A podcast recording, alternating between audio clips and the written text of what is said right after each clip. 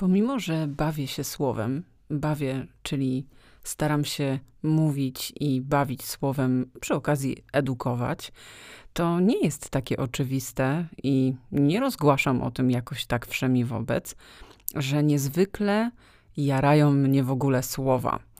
E, język polski jest niesamowity, natomiast ja mam jakąś taką wewnętrzną strukturę do tworzenia słów albo do zachwycania się słowotwórstwem innych osób. I nie byłam e, jakoś specjalnie zafascynowana ani okładką, ani tytułem e, pewnej książki i nie spodziewałam się, że będzie to książka, która mnie w jakikolwiek sposób zachwyci, poruszy lub cokolwiek wniesie do mojego życia, aż tu nagle okazało się, że książka Grażyny Plebanek, Słowa na szczęście i inne nienazwane stany duszy, po prostu zrobiła mi w głowie kiełbie wełbie. Um, nie jest to książka o polskich słowach. Mm, jest to książka, która pokazuje, jak na różne stany, które my byśmy określili co najmniej kilkoma lub nie kilkunastoma słowami, e, inne narody, inne języki mają na przykład jedno słowo.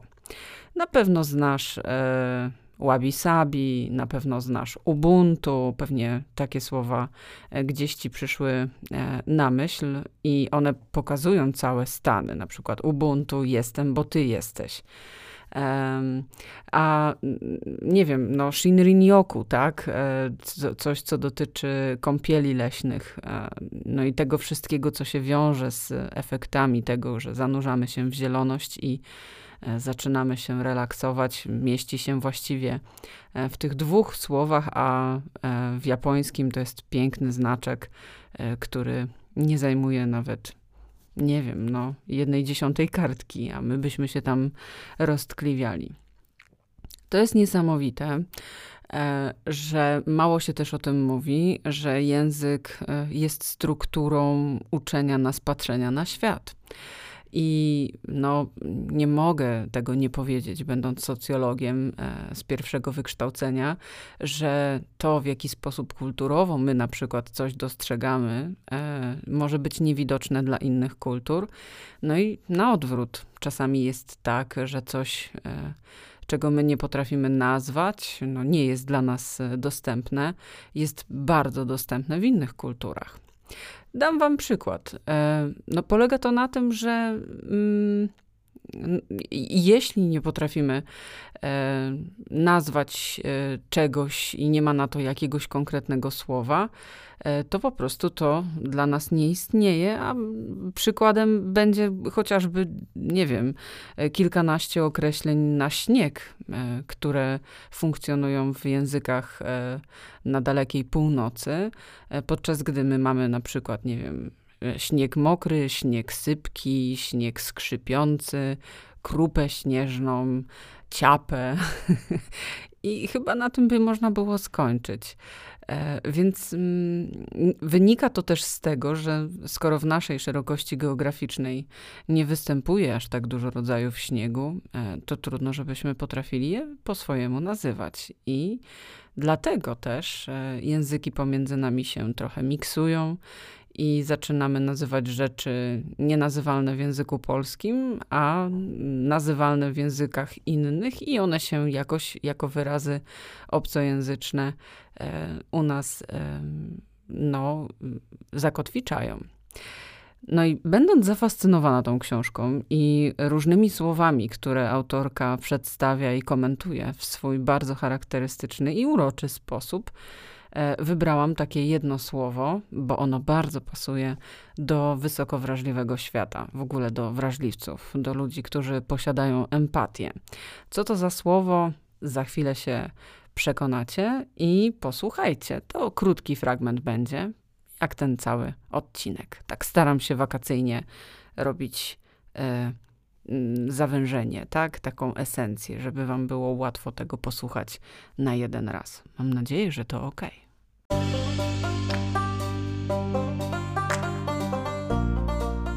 Natłoki myśli, nadmierne wzruszenia, zachwyty pięknem i potoki słów, upragniona cisza, zbyt duża empatia i dostrzeganie niuansów. To wszystko jest darem, a zarazem przekleństwem w wysoko wrażliwym świecie. Idąc ulicą, spędzając czas z bliskimi, rozmawiając z szefem, na każdym kroku masz otwarty, szeroki kanał odbioru każdego dźwięku, gestu, słowa, obrazu. Czym jest? Jak sobie z nią radzić? Skąd się tu wzięła? Głęboko wierzę, że świat potrzebuje dzisiaj przede wszystkim wrażliwości. Zapraszam na wysoko wrażliwy podcast. Małgosia Leduchowska. Fragment książki Grażyny Plebanek Słowa na szczęście i inne nienazwane stany duszy. Nunci. Widzisz mnie? Koreańskie. Uwielbiam ludzi z nunci. Jestem ciekawa różnych postaw, choćby z racji mojego zawodu, ale w życiu lgnę do szczęśliwych posiadaczy nunci. Węszę w nich pobratymców i to z nimi wchodzę w najściślejsze związki, niezależnie od tego, jakiej są narodowości, płci, koloru skóry. Nunchi to koreański koncept, który można uprościć do pojęcia inteligencji emocjonalnej. To ostatnie pojawiło się w kulturze Zachodu dopiero niedawno, już po tym, jak nauczyliśmy się mierzyć IQ. Fanatycy inteligencji analitycznej wciąż nie doceniają zalet tej emocjonalnej. Tymczasem z brakiem inteligencji emocjonalnej jest jak z solą. Ten się dowie, czym jest jej niedostatek, kto spróbował jeść nieosolone ziemniaki. Taki też bywa kontakt z ludźmi pozbawionymi inteligencji emocjonalnej. Niesmaczny. Nunci to wrażliwość i otwartość na to, co czuje rozmówca. Koncept jest Koreańczykom znany od dawna. Na nim budują relacje z innymi. Tę umiejętność bycia z drugim człowiekiem sobie cenią. Do tego stopnia, że mają nazwę na kogoś pozbawionego nunci. To nunci eopta. Po naszemu prostak gbur. Dosłowne tłumaczenie nunci to miara oka. Patrzysz i starasz się wyczuć stan ducha innej osoby ludzkiej. O ile patrzysz uważnie. O ile cię to naprawdę obchodzi, a nie zamykasz się w kapsule z gotowymi formułkami, która szczelnie oddziela cię od tego, co ktoś czuje a pewnie i od własnych uczuć. Dla niektórych stanięcie oko w oko z emocjami, cudzymi czy własnymi, przypomina konfrontację bazyliszka z lustrem. Fobia bazyliszkowa jest dość powszechna. Weźmy taką Brie van de Kamp z gotowych na wszystko. Robi wszystko, żeby kontakt pozostał plastikowy. Za grosz nunci w tej kobiecie. Zachodnia kultura wykształciła cały arsenał środków przeciwdziałających wejściu w prawdziwie emocjonalny kontakt. Od grzecznościowych formułek, przez ironię, szyderstwa, po umniejszanie rozmówcy, a wywyższanie siebie. Dostaje kartki pocztowe od krewnej, która nigdy nie napisała niczego poza serdeczne życzenia z okazji, czy pociechy z. W rozmowie to samo. Na co tam u ciebie? Rzuca, nie opatrując zwrotu znakiem zapytania, tak bardzo jest retoryczny. Mówiąc o sobie, używa sloganów starannie wypranych z wątków emocjonalnych. Wynika z nich, że z mężem żyje od dekad w nieustającej się lance. Zabawny koncept. Z rodziną pozostaje w bezkolizyjnych kontaktach. Bardzo śmieszne. A urlopy spędza w krajach europejskich, gdzie roi się od tubylców, którzy wydają jej się śmieszni lub irytujący. Wraca z wyjazdów z tą samą wiedzą o ludziach, z jaką wyjechała, czyli ze swoim o nich wyobrażeniem, bo tak naprawdę nie jest ich ciekawa. Mnie też nie. Wie mnie tyle, że nie wysyłam jej kartek z życzeniami. Pewnie ma mnie za chamkę. Jednak to nie brak manier mną kieruje, lecz niechęć do powierzchownych kontaktów. Zbyt cenię sobie nunci. Próbowałam jej to powiedzieć, ale nie słucha. Umiejętność słuchania oraz wsłuchiwania się w nastrój drugiej osoby to cecha ludzi z nunci. Nie musi być kulturowo wpojona, jak w Korei. Bywa wrodzona. Geniusze emocjonalni są najcudowniejszymi ludźmi na świecie. Mam takich w swoim otoczeniu i nikt nie może się z nimi równać. Ale jak to z klejnotami bywa, roi się od podróbek. Manipulanci robią z grubsza to, co ludzie z nunci, ale nie bezinteresownie. Starają się odczytać emocje tych, którzy mogą im coś załatwić. Uwaga na oszustów emocjonalnych. W kulturze koreańskiej ceni się wrażliwość emocjonalną na drugiego człowieka. U nas widzi się w niej słabość, jakby twarde parcie do celu i idąca za tym społeczna gratyfikacja, czyli kariera, pieniądze, sława, były wszystkim. Okopanie się, nieufność, trzymanie na każdym kroku gardy uniemożliwia złapanie prawdziwego kontaktu z drugim człowiekiem.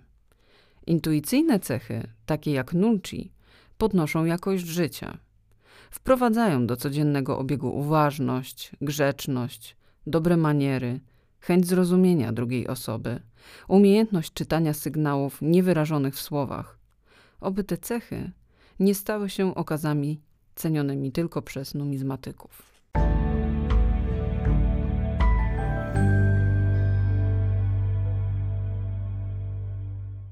No nie jest to nowy temat, który podnoszę w tym podcaście, bo wielokrotnie, już nawet w pierwszym sezonie, kiedy e, opowiadałam o tym, dlaczego w ogóle wysokowrażliwcy nie cierpią w ogóle e, osób, które uprawiają small talk, to trochę tam się już przewijało. Nie lubimy byle jakości, powierzchowności, jakiegoś takiego płytkiego kontaktu. Ja myślę sobie też, że to nie jest domena tylko osób z nadwrażliwością. Absolutnie nie. Ja mam poczucie, że jakaś część nas przyzwala na taki płytki, plastikowy kontakt, na jakaś część z nas, w ogóle ludzkości, po prostu się na to nie zgadza. Czasami najzwyczajniej w świecie musimy się dać e, uwikłać w tego typu grę, bo skłaniają nas do tego jakieś okoliczności. E, nie zawsze jesteśmy w takich sytuacjach, w jakich chcielibyśmy być. No więc tym samym e, może się tak okazać, że nie będziemy zainteresowani kimś e, i trzeba sobie to wprost powiedzieć, e, że wypowiedzi tej osoby będą dla nas zupełnie nieinteresujące no ale będziemy trochę manipulować i udawać, że e, nas to interesuje, że to jest dla nas ważne, że to spotkanie jest istotne i tak dalej. Przyznam szczerze, że się coraz bardziej brzydzę już tym wszystkim. I tego typu zachowania są dla mnie coraz mniej e, przełykalne. O, to, to tak bym chyba to mogła określić. Zauważam, że coraz mniej wokół mnie jest ludzi, bo nie chcę, żeby ze mną po prostu po płyciźnie lawirowali. Stanowi dla mnie ogromną wartość to, że drugi człowiek, który ze mną siada na wprost i podejmuje ze mną rozmowę, pokaże mi, jak myśli, e, w jaki sposób patrzy na różne rzeczy i w odpowiedzi na to moje zainteresowanie, które jest prawdziwe i żywe, otrzymam dokładnie to samo. Pamiętam swoje ogromne rozczarowanie po szkole coachów, kiedy najpierw y, uczyłam się słuchać ludzi na bardzo głębokim poziomie. Teraz zgłębiam tą kompetencję nadal w mojej szkole psychoterapii. I potem zderzyłam się z taką rzeczywistością, że chciałam z kimś pogadać na równie głębokim poziomie, podczas gdy ludzie po prostu ping-pongowali to wszystko, o czym żeśmy rozmawiali. Dam ci przykład. Kiedy mówię, kurczę, ale tam na przykład, nie wiem, w pracy mam strasznie dużo roboty i muszę się nad wieloma rzeczami teraz skupić i wiele rzeczy nauczyć, żeby dobrze poprowadzić szkolenie, to w odpowiedzi nie słyszałam. Ojej, a co, czego się musisz tam nauczyć? A, a, a co cię tak przytłacza? A to nie jest ciekawe, bo ty lubisz się uczyć. I to by była rozmowa której bym oczekiwała, której potrzebuję, która wydaje mi się być właśnie tą wymianą. A najczęściej na tego typu wypowiedzi słyszałam: Stara, ty mówisz o dużej ilości pracy, to posłuchaj tego. I rozpoczyna się klasyczna licytacja na to, kto ma gorzej, kto jest bardziej zarobiony i tak dalej.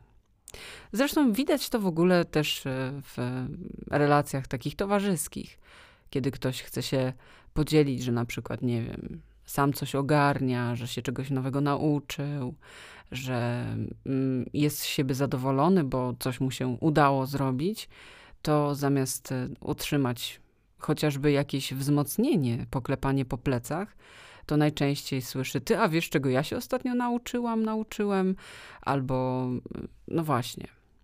no to jest nunci eopta, no. E, to jest całkowicie pozbawione empatii i chęci bycia w kontakcie. A kontakt wydaje mi się być już w tej chwili kluczowy do tego, żebym mogła kogoś nazwać swoim bliskim znajomym. Myślę sobie, e, że to może nie być tylko domeną osób z nadmierną wrażliwością.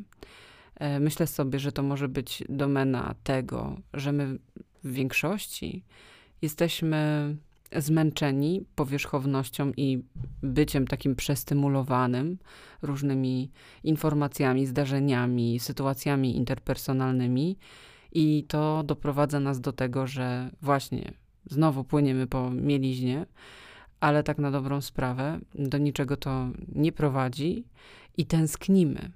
Tęsknimy za czymś takim, co kiedyś było bajaniem wokół ogniska i zaciekawieniem tym, co się u nas dzieje. Są też takie sytuacje, w których nie cierpię takiej nadmiernej ciekawości mnie. Lubię, kiedy ludzie uszanowują e, to, że nie wiem, nie chce się dzielić jakąś większą ilością informacji. A wścibstwo rodziców na przykład. Mama, która zadaje za dużo pytań, pewnie możesz mieć e, właśnie takie doświadczenia. Albo tata, albo babcia, albo siostra, brat, którzy za dużo chcą wiedzieć, bo no właśnie, nie kieruje nimi być może po prostu zwykła empatia, tylko jednak chęć, no nie wiem, kontroli albo wywierania wpływu, możliwości właśnie wpływania na jakieś nasze decyzje, żebyśmy się gdzieś nie pogubili. I może w metapoziomie tam jest chęć zadbania o to, żeby było nam jak najlepiej i tak dalej. Ale bardzo często e, osoba z zewnątrz w ogóle nie wie, czy nam będzie najlepiej, kiedy zrobimy właśnie tak, a nie inaczej. Bycie nunci to dla mnie bycie zaciekawionym drugim człowiekiem. To tak, jakbym spotkała kogoś i dawała sobie prawo do tego, żeby go odkrywać i żeby on się sam odkrył na tyle, na ile chce. Tak właśnie nieinwazyjnie, tak e, całkowicie łagodnie i w takim stanie przepływu. Podążając po prostu za tym, co ten człowiek mówi, zaciekawiając się tym, będąc naprawdę żywo ciekawą. Tak mało tego teraz mamy. Tak mi jest jakoś smutno, że nie mamy zasobów, siły, czasu na to, żeby być zaciekawionym drugim człowiekiem, nawet jeżeli ma zupełnie inne poglądy niż my, nawet jeżeli wybrał zupełnie inną drogę życia niż my. Co się z nami stało? To takie jakieś we mnie żywe pytanie. Myślę sobie, że dużo z nas jest nunci albo tęskni za nunci. I to pragnienie, to tłumaczenie, czy mnie widzisz, e, czy dostrzegasz mnie, to to jest też coś, na co my znamy tutaj w, w Europie, w świecie rozwojowym, pewne remedium. Wielokrotnie na zajęciach e, w szkole psychoterapii kiedy doświadczałam różnych emocji, często niezbyt przyjemnych, to dostawałam komunikat albo wprost, albo poprzez empatię, który brzmiał: Widzę cię, Małgosia. I kiedy ludzie po prostu dostrzegają mnie w jakichś boleściach, bolączkach, trudnościach albo w radości, to ja jestem wtedy w kontakcie i najszczęśliwsza na świecie, że nie jestem z czymś sama. I myślę sobie, że czas na to, by takie rzeczy odbudowywać w społecznościach. W tych naszych najmniejszych. To może wpłynąć na to, jak ten świat się dalej będzie kształtował, ten nasz świat interpersonalny. Bycie nunci wydaje się być w tej chwili dobrym drogowskazem płynącym z koreańskiej kultury. Małgosia Leduchowska, Wysoko Wrażliwy Podcast.